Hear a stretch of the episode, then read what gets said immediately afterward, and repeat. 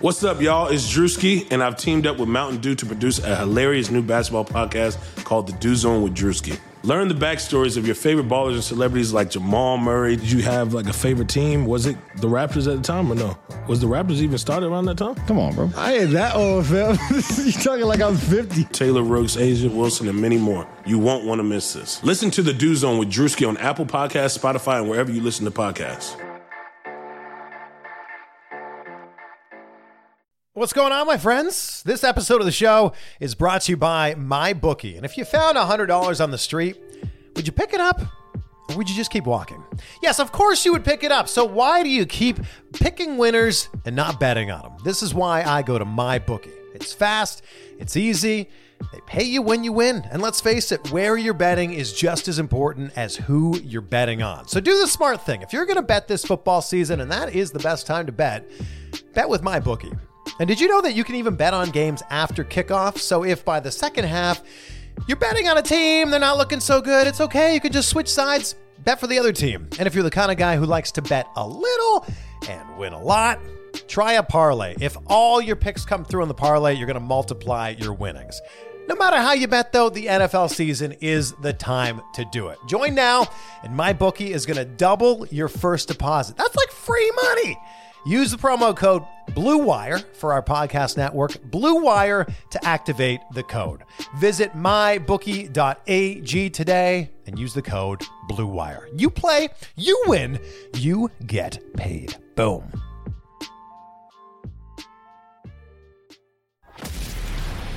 It's Chrisomania, brother. That's a great question. Look at you, man, oh, with the powerful questions. This is the Chris Van Vliet Show. Chris Van Vliet Show. Ladies and gentlemen, Chris Van Vliet.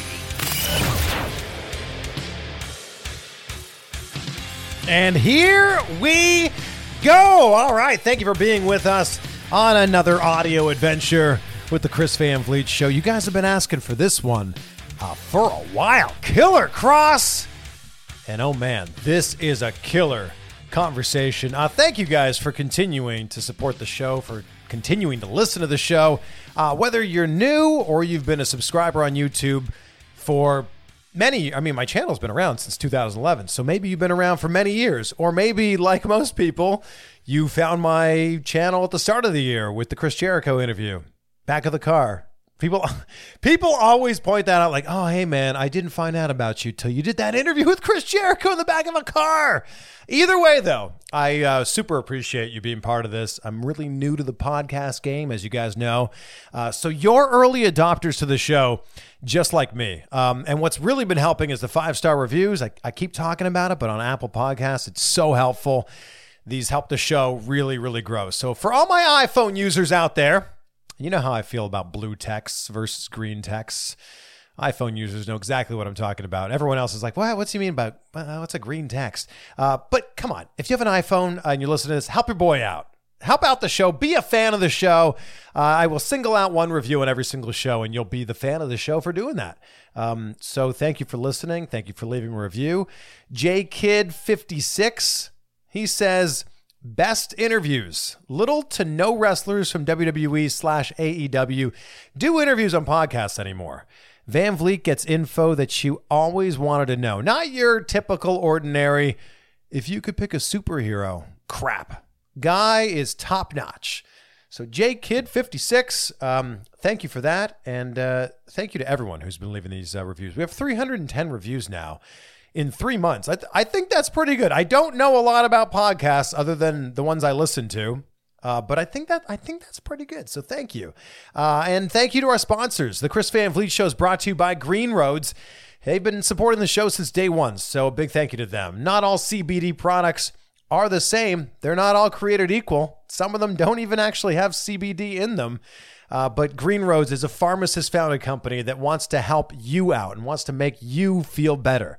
Uh, they've got great quality formulas, unlike the low quality formulas in some other companies that they have. And it's super easy to take. It really helps with pain and inflammation. It also helps with uh, anxiety or nervousness. It's, it's, it's helped me a lot. And I'm speaking from personal experience here. Green Roads has kind of taken my brain from like a, Not all the time. I have a lot going on in my life, but I'm not like a stressy person. But I will say there's some days when I've got like a bunch of things on my plate and it takes things from like a 16 lane highway down to just like four.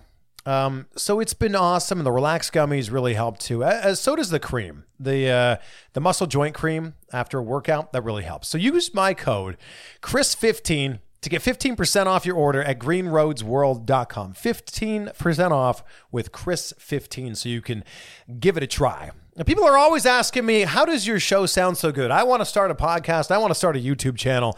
What kind of equipment do you use? Well, I use Samson Technologies because it's affordable and uh, because, well, you can hear it sounds pretty great. Even at this interview we did with Killer Kross, this was at Starrcast, and it sounds you know, really, really good. So you can go to samsontech.com. You can check out their full lineup of stuff. So there's there's so much that we chat about here with Killer Kross. Uh, he's so well spoken, um, and he's such a he's just a very intelligent guy. You you probably already know that if you've seen any of his promos before. So we talk about his influences. A lot of that comes from movies. Uh, we also talk about what's next for him in the wrestling world, where he'll end up. Maybe it's AEW. Maybe it's NXT. Um, either way, we talk about uh, his options, and it's such good stuff. I really appreciate that he took the time out of his day at Starrcast because it's super busy there. So I appreciate that he took the time to do this. So here you go. It's Killer Kross. All right. I really appreciate you taking the time to sit down with us. I know it's a busy weekend here in Chicago, but uh, thank you for this time. My pleasure. And I know a lot of people are very excited about this. I am personally very excited about this. Um, you're one of the most exciting wrestlers, I think, that uh, I guess we can call you a free agent, I guess. In one way, shape, form, or another. but, uh, you know, people are really blown away by your in ring intensity, I think. Is that a, is that a good way to uh, say it?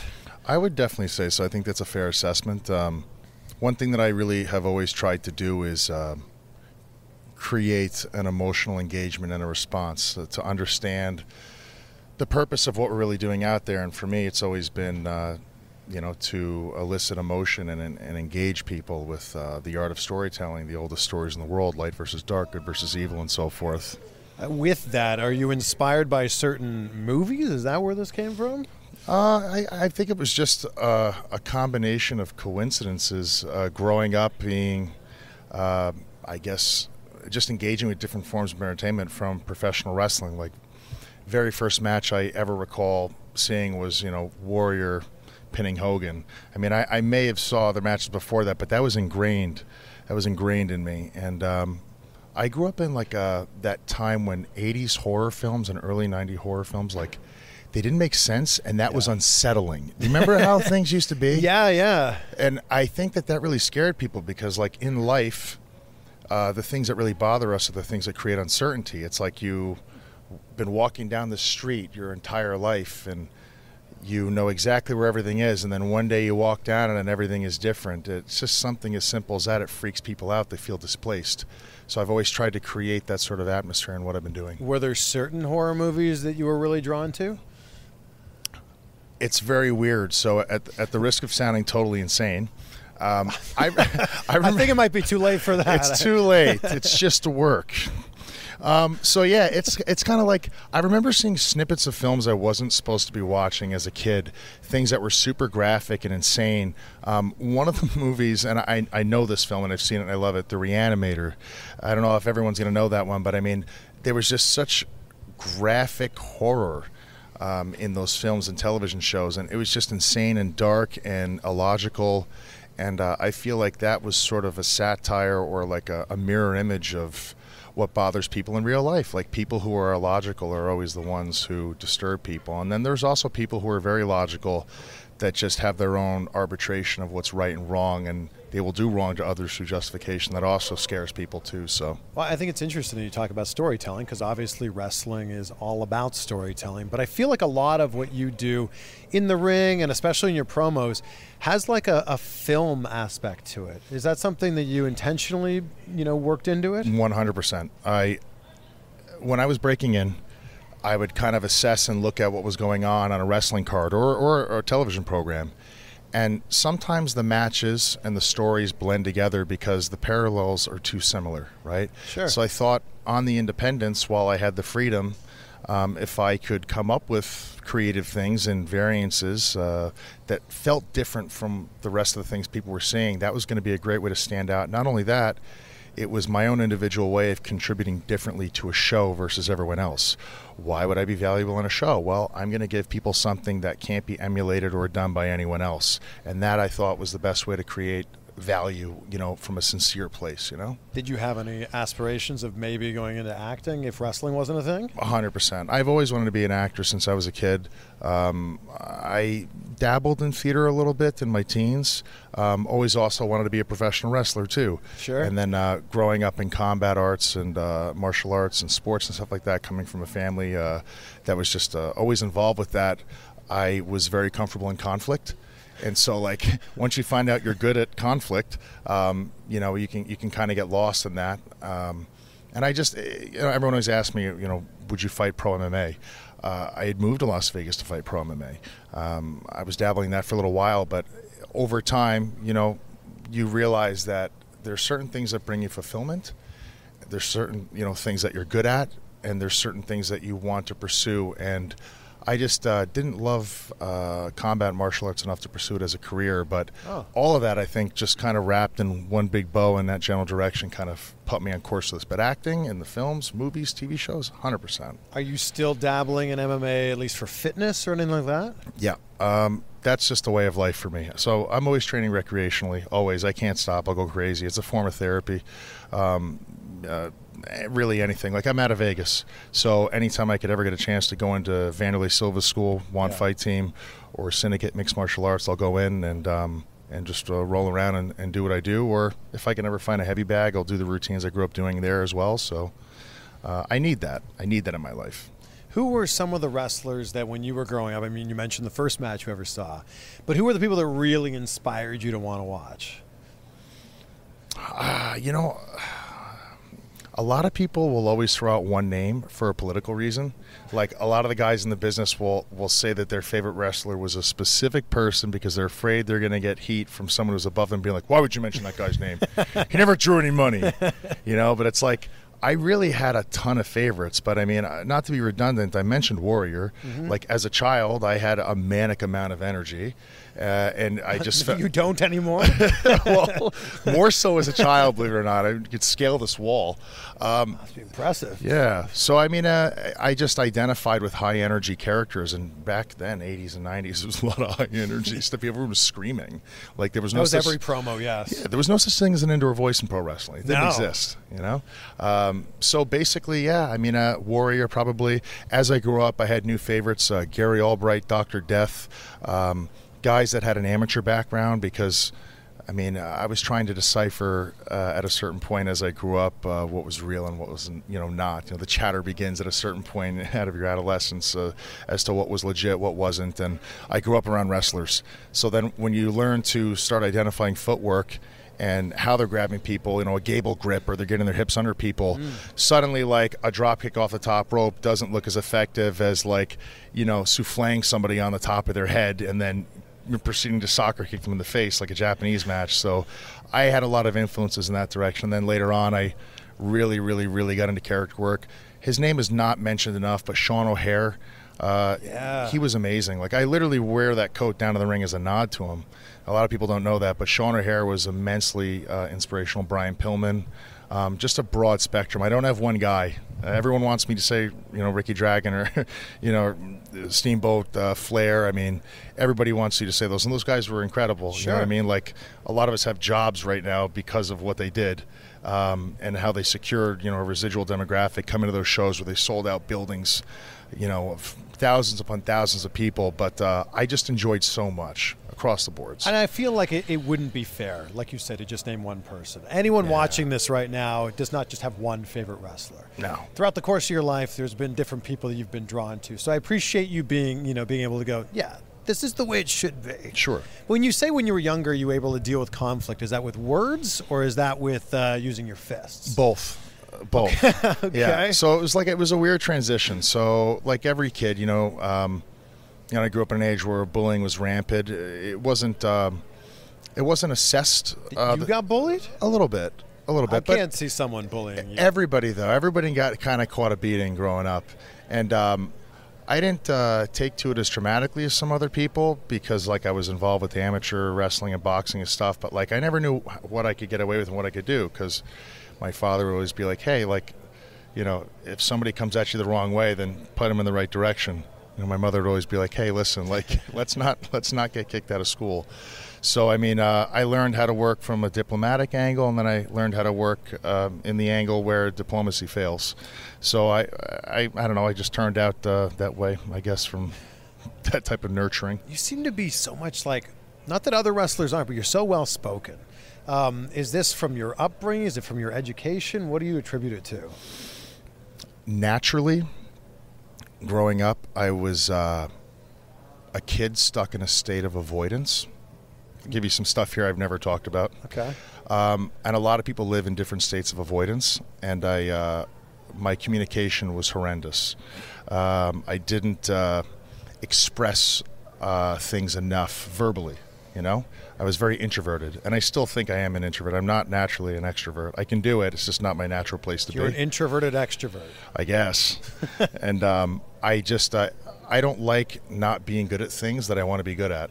So obviously communication, you know, is effective in all aspects of life. So I just chose to get better at communicating, and I think I just try to come from an empathetic place with that. That if I kind of speak to people on that level, then that that trepidation to be that way kind of goes away. So, what was it that you were avoiding? I mean, if you're willing to speak about it. Uh, I just keep my cards close to my chest. I'm just naturally always in that place. I just I'm more comfortable just I don't know in my in my own skin, not putting my energy out there. I like to conserve it. It Has being in the ring allowed you to be um, maybe a more open version of yourself? Again, at the risk of sounding totally nuts. Uh, so like uh, I'm not Killer Kross, um, but uh, Killer Kross is definitely a real thing. And um, I think people would agree that when they go to the shows, they're getting something very visceral, very carnal, um, and and very real in the way that we can use that word for this uh, out of him. So we put him away until the music and the lights uh, start. But there's So- got to be some sort of crossover, some sort of bleed over between him and you. I would definitely say it, the the development of that character comes from a lot of things that I've gotten from the pro wrestling audience. Like the Toll Man was a name that I got for a long time, and that basically was pertaining to a promo that I cut at the beginning of my career. And I said, uh, you know, all of these guys running around, you know, trying to play the role, like overgrown children masquerading around as adults. I said something of that nature, and I said, well, when I'm around, they're going to have to pay the toll. Had a little rhyme to it, so people started calling him the Toll Man. Yeah. People started calling me the People's Executioner. People started calling me the Anti Machine. Uh, all this different type of stuff, and if that's what they're calling me and that's what they want me to be, then I might as well embrace that. So the development of Killer Kross came from that, and then, like I said, the inspirations from entertainment and art and stuff like that. So that's what I think. Well, I mean, I, you think you would know better than anybody. Let's hope so. Is this the part where you don't want to sound insane again? Just don't ask me about my psychological evaluations. Oh God, that was. Oh jeez, that promo was great. Thank you. That was so good. I did not see that coming. Uh, I knew something Good. was going to happen, but and I think a best supporting actor nod for whoever. he's the best. That We, was- ta- we talked about that for a while. Did you ever see the movie Collateral with Tom Cruise and Jamie. Foxx? I love that movie. We talked about that forever, and it was like uh, a supporting actor um, in a great film or a television show really can tie the entire plot and the entire character premise together. And I was like, we discussed that, and uh, Jamie Foxx made Tom Cruise eerie in that film. Yeah. it could not have been done that way without, you know, that sort of supporting position. So, uh, are you a big film buff then? huge, Okay. Huge. What are like name some movies over the last little while Oh no. that, that you've really loved? Because I, I work in television. I, I review Yep. movies all the time. I'm part of the um, Broadcast Film Critics Association. I vote on the Critics' Choice Awards, so I watch a ton of movies. Sure. Um, in a in a broad stroke, I've really thoroughly enjoyed all of the Marvel films. Sure. So um, I kind of dropped off the face of the earth with comics around '95 or '96, but I grew up on them, right? So like all the movies that they're making now, I read these these comics when I was a kid, and I always thought, you know, with my friends, like, how amazing would this be if they could find a way to create you know, a television show or like a movie out of this. You know, you fantasize about that. You grow up, you forget about it. Then all of a sudden, like full circle, like 20 years later, they're doing them. So I was like, you know, that little kid in me was alive and well watching those films. I really enjoyed those films from a sentimental place. I knew who all the characters were. I knew where the where the turns were and everything. And I thought they were so well done. Who's your favorite Marvel character? I'm gonna say uh, I'm gonna say Captain America because he's completely incorruptible. And that was like a refreshing character presence in a film. I mean, uh, light and dark is always so convoluted, right? Um, the uh, film and the common era likes to play on shades of gray with so much, and I feel like there's such a massive abundance of shades of gray. It's refreshing to see someone who's like either a white hat or a black hat. Yeah, I, I I was in a discussion recently with one of my other friends who's a film buff that movie stars don't open movies anymore. Like you don't go, oh, it's the Tom Cruise movie. It's going to make a hundred million dollars. I think directors though have that kind of pull. Sure. Um, is there a certain? Yeah, we've got a mosquito flying around here annoying us. Trying to get us five seconds of fame. Jeez. Well, you got it, mosquito. Parasites, they're everywhere in this business.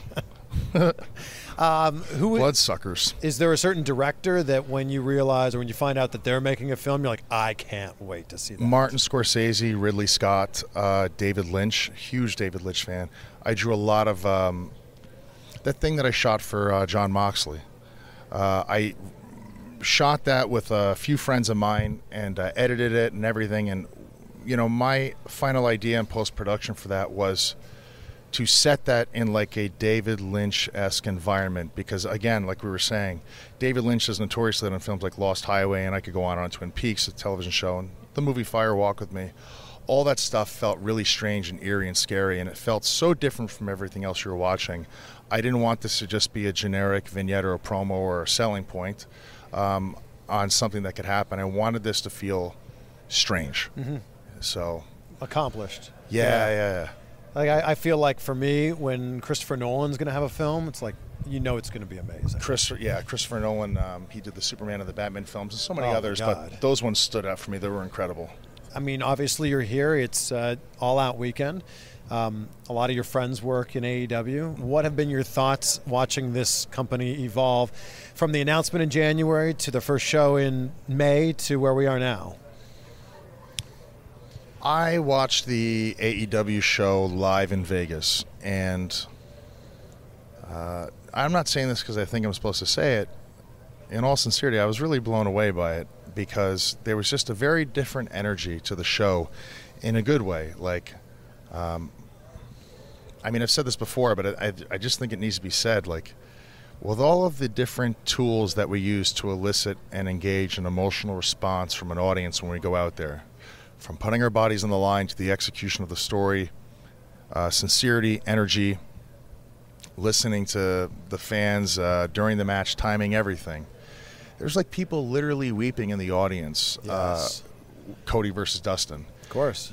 Like you can't, you can't like orchestrate that. That's not something you can pre-plan. Like you know, putting things together. You can't be like, and at this part, the audience is going to cry. Like that was amazing to actually be around. I don't think I've been at a wrestling event in the audience where that's happened.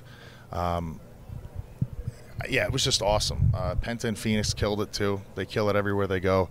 Um, everything, seeing the international talents was really cool too. It was just an awesome show. I mean, it was awesome. It was really cool. It really feels see. like it feels like a good fit for you, and I'm saying that because everyone watching this goes, Killer Kross would be a great fit in AEW. Uh, obviously, you probably can't speak too much to that, but just know that that's where people think that uh, you know would be a great spot for you. I think anywhere where you can be the Killer Kross that you want to be, I think would be that'd be the best situation for you.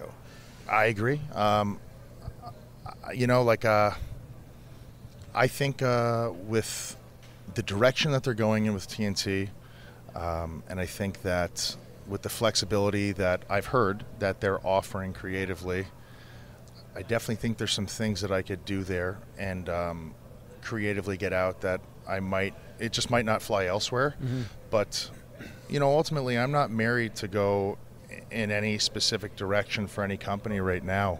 It's even difficult to think about. It's stressful to think about just because of the, the other things that are associated with it. Yeah. Um, that's why I've been trying to focus on these particular directions and kind of live in a good state of gratitude, I suppose, and just be in the present moment and focus on the things I can do. But uh, I'm not, you know, I wouldn't be opposed to going uh, down that road when when I'm, I guess, able to. Yeah, You've been a lot of what you're saying here about staying positive, staying in the moment's been what you've been putting out onto social media as well. Big time, yeah. Are there certain uh, books you've been reading or have read that have really, you know, kind of helped your mindset with this? Uh, Scarlett actually turned me onto a book called Theta Healing, um, and I can't even begin to explain that because I haven't finished it.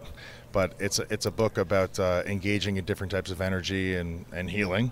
It's in the title. Um, You feel like you have some healing that needs to be done? um, I don't know. Um, Maybe with the situation. sure. Yeah. Um, I think everyone is always in a state of um, healing, I suppose. Uh, but that book, uh, Art of War by Sun Tzu, I've read probably Classic. 35 or 36 times. Um, excellent, excellent book. That's a very specific number, too. Yeah, yeah, yeah. Wow. Yeah. Uh, Behold the Pale Horse was a great book. Um, American Psycho, excellent book. I feel like there might be a, you know, a little bit of American Psycho. I've never heard that before. What about Bronson? I love that movie. I know Yeah. all about that guy. Um, I watched the documentaries. I drew a lot actually from that film as well. People will see that, I think. they- Even the glasses are very similar. Yep. Yeah, I- Tom Hardy's portrayal there is yeah. unbelievable. I love how those glasses are synonymous with really interesting and crazy people too. Like Pillman wore those. Yes. Uh, not that Lennon was crazy, but I mean John Lennon wore those glasses too. And uh, yeah, it's just want to make somebody nuts. You put those sunglasses on them. But do you think you'd be able to do the character work you've been doing recently in a place like NXT or WWE? Perhaps. I'm loving this chat with Killer Kross. Quick time out though to thank our sponsors, and there's countless ways to keep up on what's happening in the world of sports. But h- how are you going to read every great article? How are you supposed to watch every awesome highlight? You're going to scroll through every app and visit every single website? That's impossible. So now coming to the stage is Axios Sports. Kind of like a ring announcer there. Axios Sports is a modern sports page delivered directly to your email inbox. So each morning, you're going to see the best stories from around the sports world, from the NBA and the NFL to niche sports like cricket and ping pong. Haven't you always wanted your ping pong highlights? The email newsletter highlights the most important stats and trends, giving you the ability to stay informed. It's super simple to sign up. Just go to sports.axios.com. Axios Sports is clean, crisp, and they give you everything that you need to know. You can read it in like five minutes in the elevator, or you can discover like a deep dive article while you're on the train to work. Not only will you get caught up, you'll also be the coolest person in the office because you'll be sharing these amazing links with your friends and coworkers. So join the 100,000 sports fans who get caught up each day, every day before it begins. And best of all, there's no paywall, no subscription fee, nothing. This is a free, curated sports content delivered directly to you. So do yourself a favor, sign up for the Axios Sports newsletter for free at sports.axios.com. Sports, you know how to spell that. Axios is A X I O S dot com. Seriously, I just started subscribing last week and I feel like I know so much more when I'm talking to my friends. I mean, obviously, I know a lot about wrestling, or at least I think I do, but now I know about absolutely everything. So you can get it for free 99. Just get it for free. There's no code. Just free at sports.axios.com. Also, guys are terrible at taking care of their health. Whether it's a, a knee injury, a bad back, my bad neck from the time that Gangrel gave me a DDT and I took it wrong. We'd rather just like be like, eh, I'll walk it off than go see the doctor, which is exactly why my neck still hurts sometimes. This is also true for erectile dysfunction, and studies show that 70% of guys who experience it never end up getting treated. They're like, ah, it'll fix itself. Thankfully, Roman created a way for you to chat with a doctor online, and it's super easy. With Roman, you can get medical care for ED if that's what's appropriate uh, from the comfort and privacy of your own home. You can handle everything online in a convenient, discreet manner. And getting started is very simple. Just go to getroman.com slash bluewire and you'll complete an online visit. If the doctor decides that treatment is appropriate for you, well, they'll subscribe, uh, prescribe some genuine medication that can be delivered in discreet packaging right to your door with free two-day shipping. So guys, if this is a problem for you, go talk to your doctor online With Roman, it's super easy to connect to your doctor. Just go to getroman.com slash bluewire to get a free online visit and free two-day shipping. That's getroman.com slash Blue Wire for a free visit to get started. One more time, getroman.com slash Blue Wire. But also perhaps not. I used to think perhaps not, and then I started. Uh, I started to grow and develop a little bit more as a performer, and I began to realize, whereas I thought certain things that I was doing could not be pulled off there, I began to realize that was due to my own limitations. And uh, it's just so funny, like, and and every pro wrestler will tell you this, or performance artist um, debate. Uh, so every pro wrestler will tell you every Sports year. Sports entertainer? Yes, sports entertainer.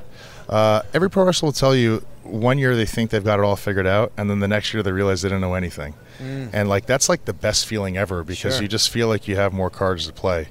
And whereas I thought that certain things I was doing were either one dimensional, even two dimensional, I'm in a place right now where I feel like uh, it won't really matter where I go. I'm going to be able to do what I'm doing in any way, shape, or form. Like I've hit a really cool peak creatively with things. I know how to lay things out differently, so it would kind of work in any platform. And people haven't seen me do that yet, and there's a reason why, because I'm saving it for perhaps a, a direction that I finally go in once we're ready a to move. stage?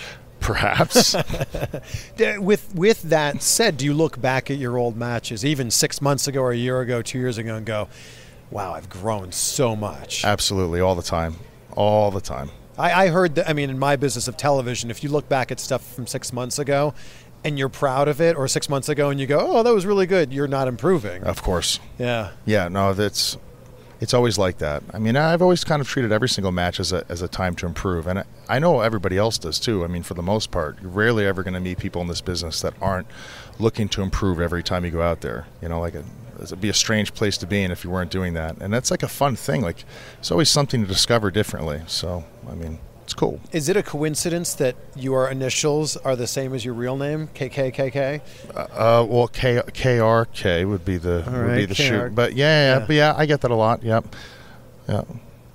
That's that's just some like was that was that a- by design from the start? Well, Kevin Kross initially was uh, sort of a when we were when we were putting ideas together about uh, character presentation when I first got started.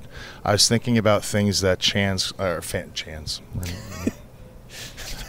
Give me one slip. Um, I was thinking about things that fans could chant because I was observing psychology and I was thinking like if you have some like abracadabra baloney name. Yeah. You know what I mean? It might be hard for fans to kind of get behind that if you're, you know, working babyface or something. And I was thinking about uh, different names that they could come up with in chant, and I was also thinking about marketing, and I was thinking about something catchy, something that rolls off the tongue. Literally, Kevin Kross just came to me, and um, I just thought it was an easy name to remember, and um, I just wanted to kind of play off that direction for a while, and then. Kevin Kross became Killer Kross literally from uh, different things that happened in the ring.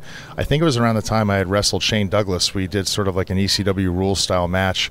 Um, I had uh, I, extra tape on my hands, and I just finished watching No Country for Old Men with Javier Bardem and Tommy Lee Jones. Of course. Yeah, and there was a scene that was just so disturbing. It was uh, when they finally arrest Javier Bardem's character. I believe his name was Anton Chigurh. He's in the police station, and he grapevines the cop's back, and he has the handcuffs, and he chokes him with the chain. So I had overtaped my hands that night, and I figured a great way to go home would be to unravel the tape and do that exact good. spot. Yeah. And people were chanting uh, "Killer Kross," and that kind of just followed me for a couple months. And I was like, "That's also got a ring to it, and it's very character driven and." I could draw a lot out of that. So the fans are calling me that for months. So I was like, well, my name is Killer Kross now. I might as well, just like all the other monikers and stuff, I might as well embrace it. And it's been a godsend. It's been awesome. And I know you were a big ECW fan, are a big ECW fan. Huge. What was your one go-to match that you loved in ECW? Oh. Uh, I mean, the first one that came to mind, to be fair, was Bam Bam and Taz. I mean, that was. Match. there was like I remember showing people that match growing up that they were so certain they knew what pro wrestling was. They had a preconceived notion. And then some of them, you know, were wrestling fans and they were so certain they knew what they were watching and how it all worked. I would show people that match and they were like they're really fighting. They hate each other. This is real. you know what I mean? It's Yeah. like that's an amazing thing. Like that's not something you can teach someone to do. To create that sort of uh, feeling when someone's watching that. I mean, that's art, man. People walk into a place with the notion that you know, like a magic show. David Copperfield, you walk in, oh, it's just magic. I mean, obviously we're gonna get we're gonna get hooked tonight. The magic's not real. And then you know he makes the piano disappear, and there's an airplane floating over your head, and you're like, this is amazing. This is this is magic. You know what I mean? It's like it, it doesn't have to do with just collecting a, a group of gullible people and putting them in a room. It's not that. It's making people feel something, and that's what it is. It's not about tricking them. It's not about misleading them. It's about making people feel something, and they ride that with you. You know. Uh, Other uh, like obviously that was very early in the ECW days. Sure. Was there something maybe you know, closer to maybe 2000 ish that you look at and you're like, that's great wrestling.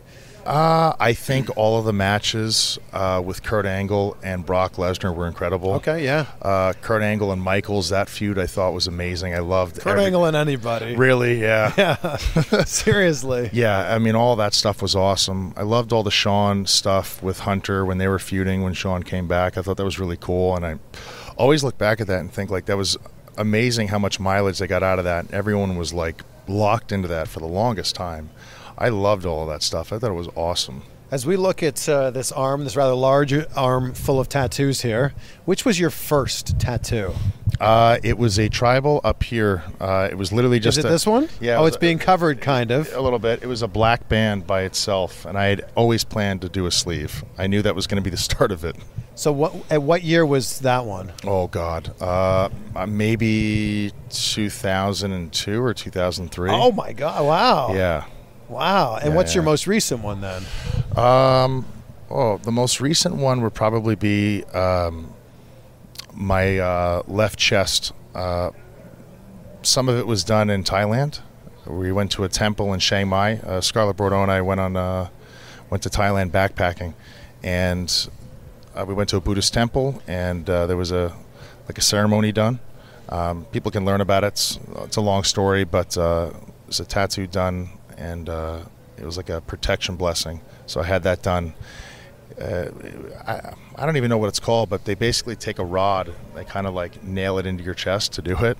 It's extremely painful, but uh, if it's important to you and you understand the purpose of it, then um, you know you'll deal with it. But it was probably the most painful thing I ever went through in my For entire how life. long? it, I think it was maybe only 20 to 25 minutes to do the whole thing, but like it felt like 30 years. You can't move, you know. And I almost felt like, I almost felt like the blade was hitting uh like my chest plate, like my bones, my I'm ribs. sure, yeah. pretty Oh, fucking man. horrible. But it was worth it. I'm glad I did it. I think you're so much more spiritual than a lot of people would think from, you know, from the time your music hits to the time you walk back through the curtain. Have you always been this way or was there something in your life that kind of manifested this or the catalyst to make this happen? Uh, I would say probably over the last year and a half to two years, I've really embraced uh, just a general sense of spirituality. Um, I, I don't even know exactly what I could say I've encountered specifically that kind of turned me in that direction, but it's uh, it's magnetic. It's something that I feel uh, kind of in my chest and my core to be driven in that direction, and it always provides a lot of tranquility, uh, a lot of lessons. Um, I don't know. It's just uh, it's been good to me. I always get a positive return out of it. Just no matter what you believe in, there's positive and negative energy that's been proven, and I think that you know um, being wary of that and and respecting that is kind of a place where I draw from. Do you meditate as well? I do. Yeah, that feels like you I feel like you have that kind of energy Yep. to you. Is that a daily thing? Yes. Wow. Yep. Every morning? Every morning, uh, I Certain if- amount of time? If I'm home Okay. in Vegas, uh, I go outside in the sun and uh, I have a cup of coffee and I will sit in the sun and I will not look at my phone and I will kind of just embrace what's immediately going on with me. So um, that's Wow. sort of my form of meditation. Or I'll go hiking. I'll go to a high point and uh, and just get away from everything. And I think that isolation serves a great purpose to people. A lot of people, I think, freak out when they're alone, but I think that, again, is living in a state of avoidance. You're avoiding something. You're always in a state of avoidance if you're constantly engaging in things around you. When you get alone, you're isolated, something's bothering you. I really think, me personally, it's a good thing to sit there and be in that state of panic or whatever it might be. To Yeah, you have to address it. Yes. Yeah. Yes. I, and I feel like I, I heard an interesting conversation recently that we are incapable of being bored anymore because 10, 20 years ago, if you were sitting in a doctor's office, you would literally just have to sit there. Yep. Now, the second you get bored, you pull your phone out and you'll just start scrolling. Totally.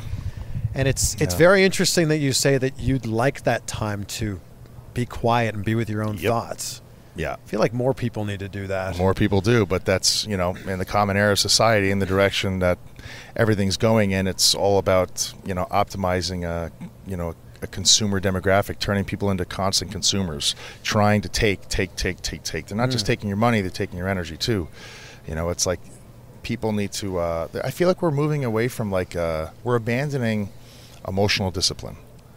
I feel like with all of the technological advances, I don't think social media is a bad thing, but there are some people that really do not know how to use it effectively. Sure. It winds up controlling them. Yeah. It winds up bringing out a lot of negative stuff in them, and I, I just think it all goes back to emotional discipline. Well, I don't think it's fair for people that go, "Oh, it's the you know, social media is awful. It's the root of all bad things." No, it brings people together. Hundred percent. It, it you know, it make Yeah. it brought this together. Yes. Yeah. Yeah. I engage that as much as I possibly can uh, when I'm able to and in a healthy way. You know, um, engaging with fans and, stu- and stuff like that. I, I think it's good. Like, if people were not watching what I was doing and people were not interested in seeing me, I wouldn't be doing it. You know what I mean? I'm doing it to engage people. Yeah. And as much as I like to entertain people in what I do, I also like to inform them. And I can always tell people that if they're watching what I'm doing, they'll get a little bit more out of it than somebody else who might not be looking for the details. 20 years ago, if you wanted to find someone who was a fellow fan of pro wrestling, you had to, it just randomly would come up in conversation, or you would see someone in your high school like wearing a shirt and you'd be like, dude, you're wearing an NWO. I had no idea you were a wrestling fan. Yep. Now you can just go to a message board, a website, a YouTube video, Instagram, Facebook, whatever. Yep. And instantly, it's like it's like that scene in uh, Step Brothers. Did we just become best friends? it's like that. Yeah, sure. Yeah. Totally. Tell us something about Scarlett that we might not know from looking at her or experiencing her on television. Oh God, what can I say that I, I like? That won't get you in trouble with her? yeah, um, she's v- very intellectual. I don't know if people will necessarily draw that from the character presentation.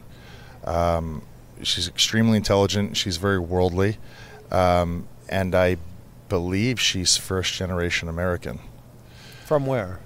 I wonder if I should say that's a good story for her to tell. Yeah, okay, well then we'll have to get her on the show. Yeah, yeah, Yeah. certainly. I think people might, you know, might think that she is as mean in person as her character is. she is. People might also think that you're as intense and crazy as we see on TV. I am. I shouldn't ask you about that uh, No, psych no, test no, no. results. We will not discuss that. Uh, everything is fine. Yeah, I can see. But seriously, everything is fine. You're Yes. awesome. Thank you. No, I, I, I think there's so much more to you, even in this, you know, this brief conversation that we're having now. There's so much more, and I hope that this is the first of many conversations that we have with with the positive stuff that you've been putting out there. Is there one phrase that you go back to, or one phrase that's helped guide your life? Hmm. Or maybe even just a mindset. I don't know. That's a, that's a. I'm gonna get very introspective on that. I don't know if we have the time. I would. I don't know if I was if I, you know, being afforded the opportunity to put something out there, I would. Uh, I would encourage people to never do anything in their lives, whether it be career or personally, that they can't live with, and anticipate that who you are today is going to change in due time and what you change into will not be something you can anticipate. So be a good person. Hmm. You said something in your shoot interview. I wrote it down here because I thought it was so interesting. You said that people love to be terrified. In what way do people love to be terrified? Because some people are terrified to be terrified. I think people in general, at least in this common era that I'm living in, to be fair, are kind of just crashing into things and not really necessarily feeling something. I feel like a lot of people have become experience junkies and have lost uh, the value in, I guess, all things. I know that's very general. Um, I think that people who are experienced junkies are always constantly looking to feel something, regardless of the consequence, regardless of how it may change them, um, regardless of how it will make them feel, just as long as they feel something. And uh, I think in a, in a controlled setting, being terrified for a person who may fall into that category uh, or not is sort of a is a safe experience to a degree until they lose control of that. And that's a whole other story. But I think that uh, people being terrified is just a it's an experience they want to have in a controlled setting. Sure. I want to acknowledge you for just everything in this interview. I appreciate you being so open. Uh, there's so much more to you than people would just see in a promo or a match, and uh, I appreciate that we were able to, you know, kind of get some of that out there. And I I'm so excited for whatever's next. Um, Me too. and I guess we'll see at some point in time what that is, whenever that is. Um, so, thank you for this. I'm glad we were able to make this come together. Um, it's the power of social media, people. It's That's not all right. bad. Yeah. Don't be an asshole. Those are the words to live by. I tried not to swear. Maybe that was number two. I don't know. Ah, who's keeping count? Thank you so much. My pleasure. Thank you for having me, man. Appreciate it. Sincerely. Thank you. Well, there you go, my friends. Killer Kross. Uh, and if you enjoyed this, please take a screenshot, share it with your friends, uh, tag me, tag Killer Kross on Twitter. Uh, he's very active on there. So if you want Killer Kross to like your tweet, I mean, I'm not saying he's going to like it for sure, but I'm just saying that uh, if you tag him, he's super active and he likes most people's tweets on there. So uh, let us know what you think. Uh, while you're at it, uh, if you could leave a five star review on Apple Podcasts, that'd be That'd be awesome. Uh, so he's extremely intelligent, very self-aware, very, very well spoken. Um, but then again, I don't think we expected anything less from Killer Kross. Uh, so th- if this is your first exposure to Killer Kross, I mean, you're probably already feeling those things. Um, but take a few minutes today. Look up some of his matches, the intensity in these matches. Look up some of his promos and prepare to be blown away. These are next level. Uh, he's an incredible talent, and I can't wait to see who scoops him up, where he ends up next. And he did tell me that when he signs his new contract, wherever that is, whenever that is, that we can expect an even longer interview. He said this will be an exclusive interview. I said, yes, sign me up. So, Kevin, that's his real name. Kevin, I'm holding you to this. We're going to make this happen. Um, so this is one of uh, a bunch of interviews I did during All Out Weekend. You can keep an eye out. Uh, I got one more on the way, interview with Sonny Kiss, but uh, they've all been up. I mean, you can look in the previous episodes right now, or you can look on YouTube. Um, we've been pumping these things out. Um, so uh, I, I want to thank everyone for 200,000 subscribers on YouTube. Just hit that a couple weeks ago, and we've been rolling here, baby. Me, you, we're making this happen. Uh, and I super appreciate this. And this quote from Jim Rohn kind of ties everything together. It puts a little, nice little bow on top of everything here. If you really want to do something, you'll find a way. If you don't, you'll find an excuse. And maybe you've heard that one before, but maybe you needed to hear it again today.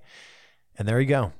The words of wisdom there. After an entire interview filled with words of wisdom. Thanks for checking this out. Appreciate you. And uh, we'll see you soon